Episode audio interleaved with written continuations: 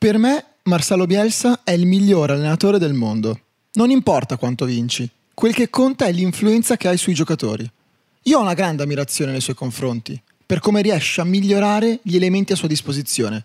E inoltre non ho mai conosciuto un giocatore che parli male di Bielsa. Forse basterebbero le parole del grande Pep per spiegare meglio Marcelo Bielsa, uno dei personaggi più affascinanti mai esistiti su un campo da calcio. Il suo soprannome è Loco e se in Argentina ti danno il nome del loco, forse qualche motivo c'è. E come se c'è. Radiabo presenta Storie a giro. Un viaggio alla scoperta del gioco più amato del mondo. Marcelo Alberto Bielsa Caldera è figlio di un ambiente di spicco della cultura sudamericana e in particolar modo della sua città natale, Rosario. Il fratello di Marcelo, Rafael è un noto avvocato ed ex ministro degli esteri del paese. Siccome buon sangue non mente mai, il nonno è il pioniere del diritto amministrativo argentino. Marcelo ha un problema però, che lo contraddistingue dai membri della sua famiglia. Una sorta di morbo di Asperger per dei giuristi dell'alta borghesia. Odia le carte e le leggi, ma ama follemente il football.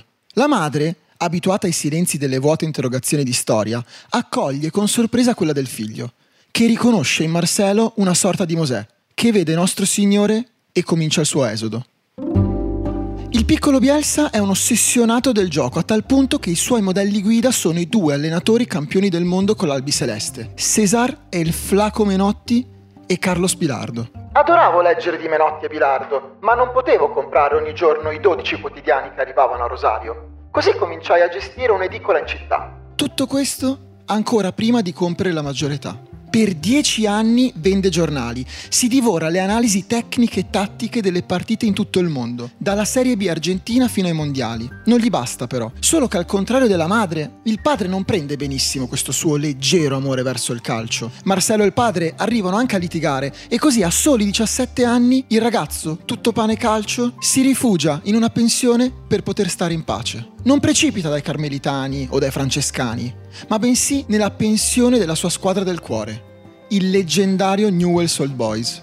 Il talento non manca, ma per essere un leader in campo deve avere delle qualità caratteriali uniche. E siccome Bielsa non le ha, decide a 26 anni di iniziare ad allenare. È consapevole del fatto che dove finisce il talento può nascere la passione e la cura dei minimi dettagli. Tutte cose che può fare da allenatore. Inizia con la squadra dell'Università di Buenos Aires. Seleziona i giovani più promettenti con sotto braccio un vocabolario pronto all'uso. Sono studenti ed io ho il dovere di utilizzare le parole più adeguate per assecondarli e rispettarli. Io rispetto loro e loro rispetteranno me. Gli allenamenti sono delle finali di Coppa Libertadores e tra le imprese più importanti con questi ragazzi c'è un pareggio con la squadra B del Boca Juniors. L'amore per l'università è forte ma il Newell's Old Boys bussa alla porta e decide di prenderlo per il reclutamento dei giovani. Il Newell's è la squadra più importante della sua Rosario, dove ha mosso i primi passi Leo Messi e dove invece ha finito di camminare il grande Don Diego Maradona. Siamo nel 1987. L'Argentina ha appena vinto il mondiale, celebrando il Dies come una divinità moderna e in più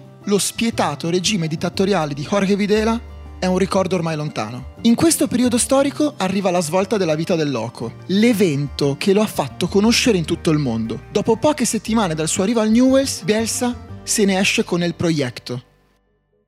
E il progetto è letteralmente un progetto per la ricerca di nuove promesse. Decide allora di dividere l'Argentina in tanti staterelli, strappando simbolicamente l'idea rivoluzionaria di Thomas Jefferson, che voleva dividere la sua America in maniera geometrica e perfetta, cosa che però non riuscì a fare. Il loco invece ci riesce, anche se della mappa non ci sono tracce, e viaggia l'intero paese con una Fiat 147, da nord a sud, da Buenos Aires fino alle terre gelide della Patagonia, al confine col Cile. Su chi sia il Batman della storia è chiaro a chiunque, ma su chi sia Robin invece le leggende ci portano a due nomi. Uno si chiama José Peckerman, l'allenatore dell'Argentina nel 2006 e della magica Colombia del 2014, che ha fatto impazzire il mondo e anche l'Uruguay. Chiedere a Luis Suarez per delle conferme. L'altra figura misteriosa invece è Jorge Griffa, osservatore del Newells con Bielsa, un uomo che in 39 anni ha scovato più di mille giocatori. Bielsa spreme il motore della sua vettura per più di 25.000 km, osservando in ogni singolo stato ogni singolo talento potenziale per la sua nazione. La sua prima illuminazione arriva nello staterello della città di Avejaneda, a pochi passi da Rosario. Bielsa osserva un ragazzino non molto coordinato e con problemi di peso, per via di una passione sfrenata per i dolci e il cioccolato, motivo per il quale viene chiamato in giro El Gordito. A vederlo così nessuno ci avrebbe scommesso granché. Invece Bielsa non ha dubbi. Quel ragazzo ha la stoffa per diventare un grande centroavanti, che di nome fa Gabriel Omar e di cognome Batistuta. Bielsa lo tratta come se fosse suo figlio, ma non gli proibisce di mangiare i dolci. Marcelo si porta nella sua 147 sempre una stecca di cioccolato e lo rende semplicemente il premio dopo ogni seduta personalizzata, oppure dopo le grandi prestazioni. Gabriel segna l'infinito e dimagrisce, si affina e aumenta sempre più il suo istinto letale di bomber. Il grande lavoro con Bielsa gli permette di arrivare in prima squadra, per poi essere ceduto a River Plate e infine arrivare a Firenze e Roma, dove per tanti addetti ai lavori rimarrà uno dei più grandi attaccanti del nostro campionato. Battistuta a destro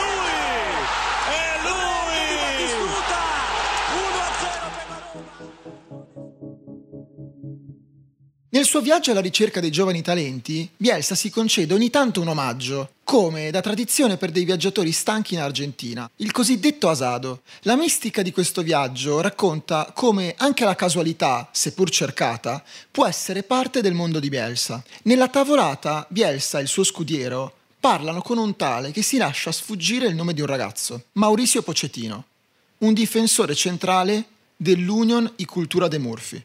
Si lascia sfuggire anche che questo giovanotto sta per firmare con il Rosario Central, gli eterni rivali del Newell's Old Boys. Bielsa si segna il nome su un fazzoletto e corre con la sua macchina facendo a sgomitate con la notte piatta della pampa argentina. Non ha orari, non si accorge neanche di che ore sia. C'è solo il dubbio dell'orario. Alcuni dicono la mezzanotte, alcuni dicono le due di mattina, ma comunque non l'orario ideale per una visita di cortesia. Passano i minuti e Bielsa entra in casa dei Pocettino. Il ragazzo dorme, ma il loco contratta con la madre che vuole negargli l'accesso alla camera del ragazzo. Il padre, tifoso del Newells, che sta letteralmente vivendo un sogno, convince la moglie irritata e lo porta in camera. Bielsa costringe la madre ad alzare il piumone e osservando il ragazzo le dice Signora, ma lo vede che aspetto da calciatore a suo figlio? Non serve alcun provino, non servono test particolari. Il ragazzo viene selezionato da Bielsa, Mauricio Pocettino, detto lo sceriffo di Murphy. Qualche anno più tardi vincerà due campionati con il Newells.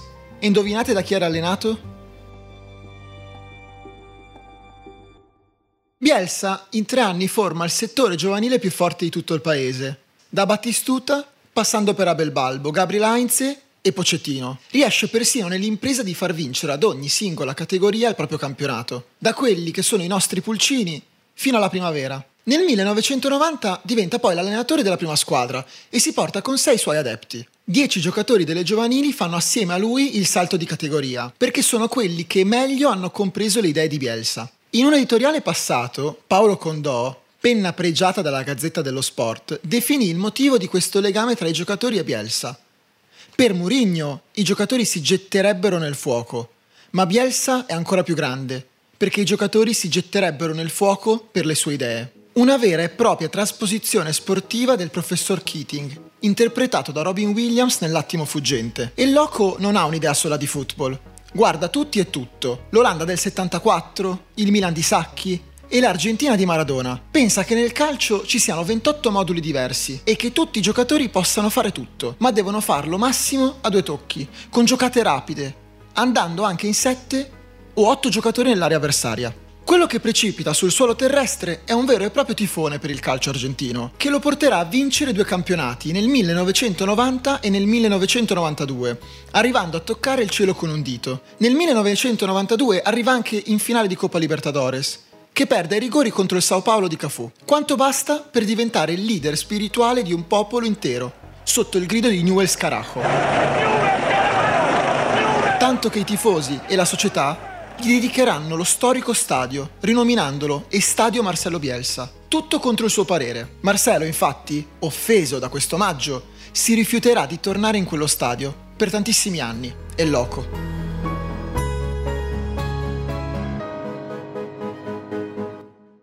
Pochi mesi dopo la finale di Coppa lascia tutto e vola in Messico, all'Atlas.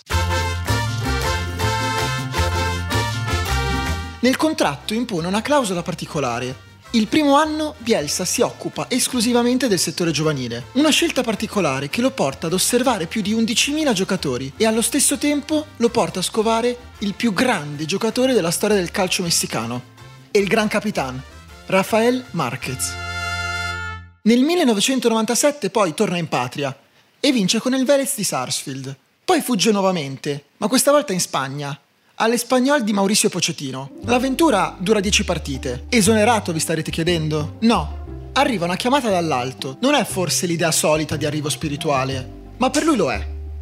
La nazionale lo chiama e il predio d'Eseisa, il tempio dell'Albiceleste, lo aspetta. Bielsa ha finalmente centrato quello che gli serviva. Per anni non abbandona quel posto. Mangia, dorme, legge e guarda le partite di tutto il mondo sempre al predio. Resta fermo lì, rigorosamente in tuta. L'Argentina storicamente ha vissuto due epoche prima di Bielsa. I suoi due idoli ai tempi dell'edicola, Menotti e Bilardo. Il primo offriva un calcio appagante agli occhi e al cuore. Il secondo giocava in maniera speculativa, non lasciava possibili giocate ai suoi giocatori, fatta eccezione per uno, Elmas Grande, il numero 10 dei numeri 10, Diego Armando Maradona. Bielsa è stato davvero la terza via, un cammino in un sentiero ancora da esplorare, atteso come un profeta in patria, Bielsa nei quattro anni di preparazione al Mondiale del 2002 alimenta il suo mito, grazie soprattutto all'intuizione del suo nuovo modulo, il 3-3-1-3. Tre difensori purissimi, Pocettino, Walter Samuel e Roberto Ayala. Tre centrocampisti di quantità, Simeone, Javier Zanetti e Juan Veron. Un engance, ovvero il collante della squadra, il giocatore di maggior qualità e fantasia, spesso ricoperto dal pagliasso Aymar. E i tre attaccanti, due esterni rapidi e poi la punta. Un ballottaggio tra Battistuta ed Hernan Crespo. Un ballottaggio che sarà causa anche di tante critiche. L'Albiceleste domina il girone di qualificazione del mondiale con un attacco travolgente 43 punti nel girone, 12 in più della seconda classificata e una candidatura da favorita al mondiale in Corea e Giappone. Si sbarca in Giappone e la prima partita fila liscia con una vittoria contro la Nigeria. Nella seconda partita c'è poi la rivincita degli inglesi all'eliminazione subita dagli argentini nel 98. Gli inglesi vincono con un rigore dubbio di Beckham, ma anche il gioco frena di inerzia e la sua squadra non è la stessa dei gironi di qualificazione. C'è tensione nell'aria la candidatura da super favoriti pesa a tutti i giocatori e l'ultima partita con la Svezia diventa decisiva per restare in vita al mondiale nippo-coreano. Si attende la reazione, ma arriva il collasso fisico ed emotivo. L'Argentina esce ai gironi, una disfatta simile a Italia-Corea del 1966. Bielsa vince poi la medaglia all'Atene nel 2004, alle Olimpiadi con la consacrazione di Carlito Stevez, ma aver bucato clamorosamente il mondiale resta il momento più basso della sua carriera da allenatore. Si dimetterà poi dalla nazionale, dopo l'Oro di Atene, con i numeri che parlano di lui come il migliore allenatore della storia della nazionale argentina, senza però aver mai alzato quella maledetta coppa. La ferita ancora viva. Si è sentito tradito dai vertici alti del calcio argentino e dalla stampa. Da quel momento non rilascerà mai più un'intervista a nessun giornalista, concederà solamente la conferenza stampa, dichiarando che tutti i giornalisti hanno lo stesso diritto di ascoltare le sue parole. Aneddoto che rende ancora più affascinante la storia di questo uomo. Tre anni sabbatici e poi il ritorno. Riparte dalle sue ceneri allenando la nazionale cilena. Bielsa scopre altri giocatori come Arturo Vidal, Alexis Sanchez e il mago Valdivia batte la sua Argentina allenata da Maradona alle qualificazioni per i mondiali in Sudafrica e ai mondiali esce solamente agli ottavi contro il Brasile, ottenendo peraltro per la prima volta nella storia del Cile due vittorie di fila ad un campionato del mondo. Le sue dimissioni arrivano però improvvise, scioccanti ed impreviste. Dopo il mondiale tutto il paese è bloccato e accompagna la notizia con un bagno di lacrime. Marcelo Bielsa aveva posto le basi del grande calcio e del grande Cile di Jorge Sampaoli, argentino anche lui, e vice del Loco ai tempi della nazionale argentina. Il grande Cile che vincerà due volte la Coppa America e che arriverà ad una traversa dai quarti di finale del Mondiale nel 2014 dovrà tutto quasi alla cultura calcistica portata da Marcelo Bielsa. Marcelo ricomincia il suo percorso europeo. Dopo le parentesi del 1998, sempre in Spagna, allena l'Athletic de Bilbao, meglio nota come la nazionale dei Paesi Baschi. Bielsa si attiene allo spirito della società e seleziona solamente giovani giocatori dalla cantera o persone provenienti dalla regione basca che parlano le euskera, perché si sentono diversi da tutti, dicono. Al primo anno arriva in finale di Coppa del Re e in finale di Europa League, battendo all'Old Trafford lo United di Alex Ferguson. Due sconfitte per 3-0, due finali maledette, contro il Barcellona e l'Atletico Madrid, quasi a dimostrare che la vittoria conta ma non più delle idee, come dichiarato dallo stesso Bielsa. Esiste la sconfitta che serve e la vittoria che non serve a nulla. C'è un aneddoto che racconta la persona, che racconta l'idea di Bielsa. Dopo la finale persa di Coppa del Rey contro il Barcellona di Guardiola, Bielsa spedisce a Guardiola i suoi fascicoli di analisi tecnica degli avversari, i grafici e gli appunti, come segno di onore e rispetto nei confronti dell'avversario. Guardiola lo ringrazia, forse con il complimento più bello per un allenatore come Marcelo. Grazie Marcelo.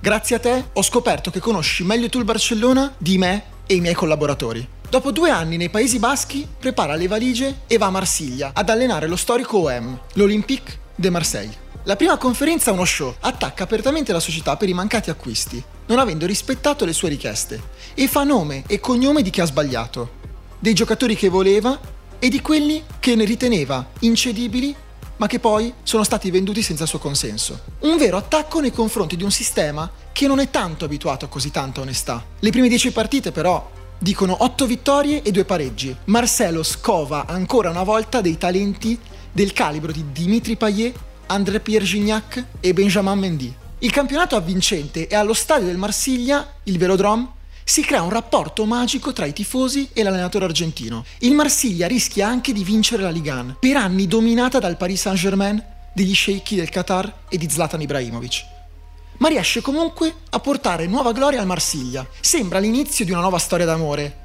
ma invece, come al solito, il loco si dimette per via di termini e accordi non trovati con la società. La conferenza racconta il suo essere. Lascio e mi dimetto.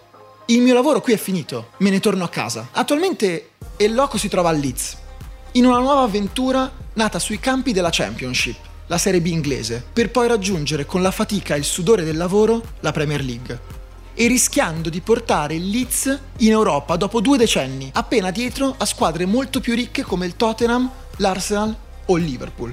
Una sfida bielsista per un ribelle romantico e solitario, incompreso ma rivoluzionario allo stesso tempo. La storia del loco deve ancora compiersi e probabilmente non ha ancora finito i colpi di scena. La sua filosofia però è calcificata nella storia del gioco, dove la sconfitta e la vittoria hanno lo stesso valore. In una citazione attribuita a Bielsa di qualche anno fa si capisce tutto questo. Non permettete che la sconfitta annienti la vostra autostima. Se vinci, il messaggio di ammirazione ti stimola fino a deformare tutto. Quando perdi è tutto il contrario. Si innesta una tendenza morbosa a disprezzare quello che hai fatto. In ogni compito puoi vincere o perdere, ma l'importante è la nobiltà dei mezzi utilizzati. L'importante è il percorso, la dignità con cui hai affrontato il sentiero, l'obiettivo che ti sei prefissato. Il resto sono solo favole per vendere una realtà che non è tale. Bielsa è uno così. L'ammirazione sconfina nel mito, rimanendo anche alieno a questo mondo. Perché donare 2 milioni di euro al Newells per costruire una pensione per i giocatori più giovani è una grande cosa, ma se motivi la scelta dicendo che è il club che mi ha formato e cresciuto e quindi non gli sto facendo un regalo, sto solo pagando un debito, allora sei un uomo eterno.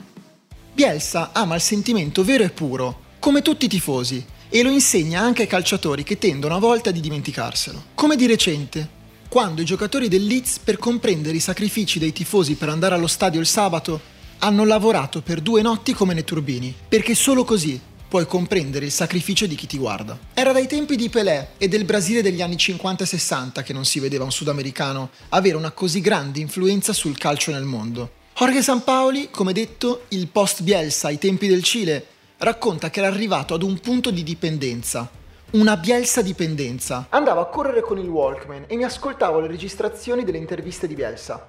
Ero un vero fan. Sapevo tutto del suo Newells e anche quello che aveva fatto nelle giovanili. Un uomo così non può che non essere compreso, ma allo stesso tempo deve essere amato perché vive solo nel suo realismo magico. Anche se, come dirà sempre il grande Pep Guardiola, forse chi lo odia non capisce nulla del calcio, ma forse anche del mondo in generale. Perciò godiamoci quello che ci resta di Marcelo Bielsa e ringraziamolo.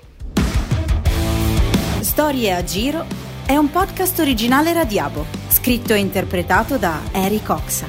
Editing e sound design di Giacomo Tuoto. Scopri di più sui nostri podcast su radiabo.it.